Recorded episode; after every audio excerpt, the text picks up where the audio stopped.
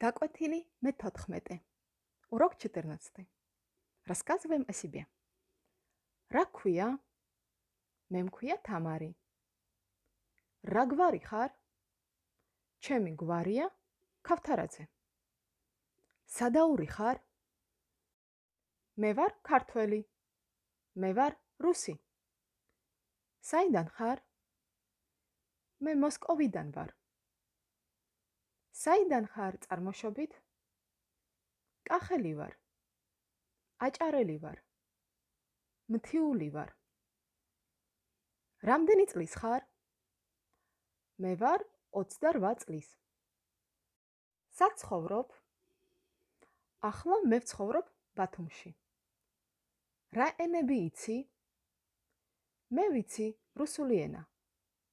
მე ვიცი ქართული ენა. მე ვიცი ინგლისური ენა. რუსეთი, რუსი, რუსული. თურქეთი, თურქი, თურქული. უკრაინა, უკრაინელი, უკრაინული. იტალია, იტალიელი, იტალიური. გერმანია, გერმანელი გერმანული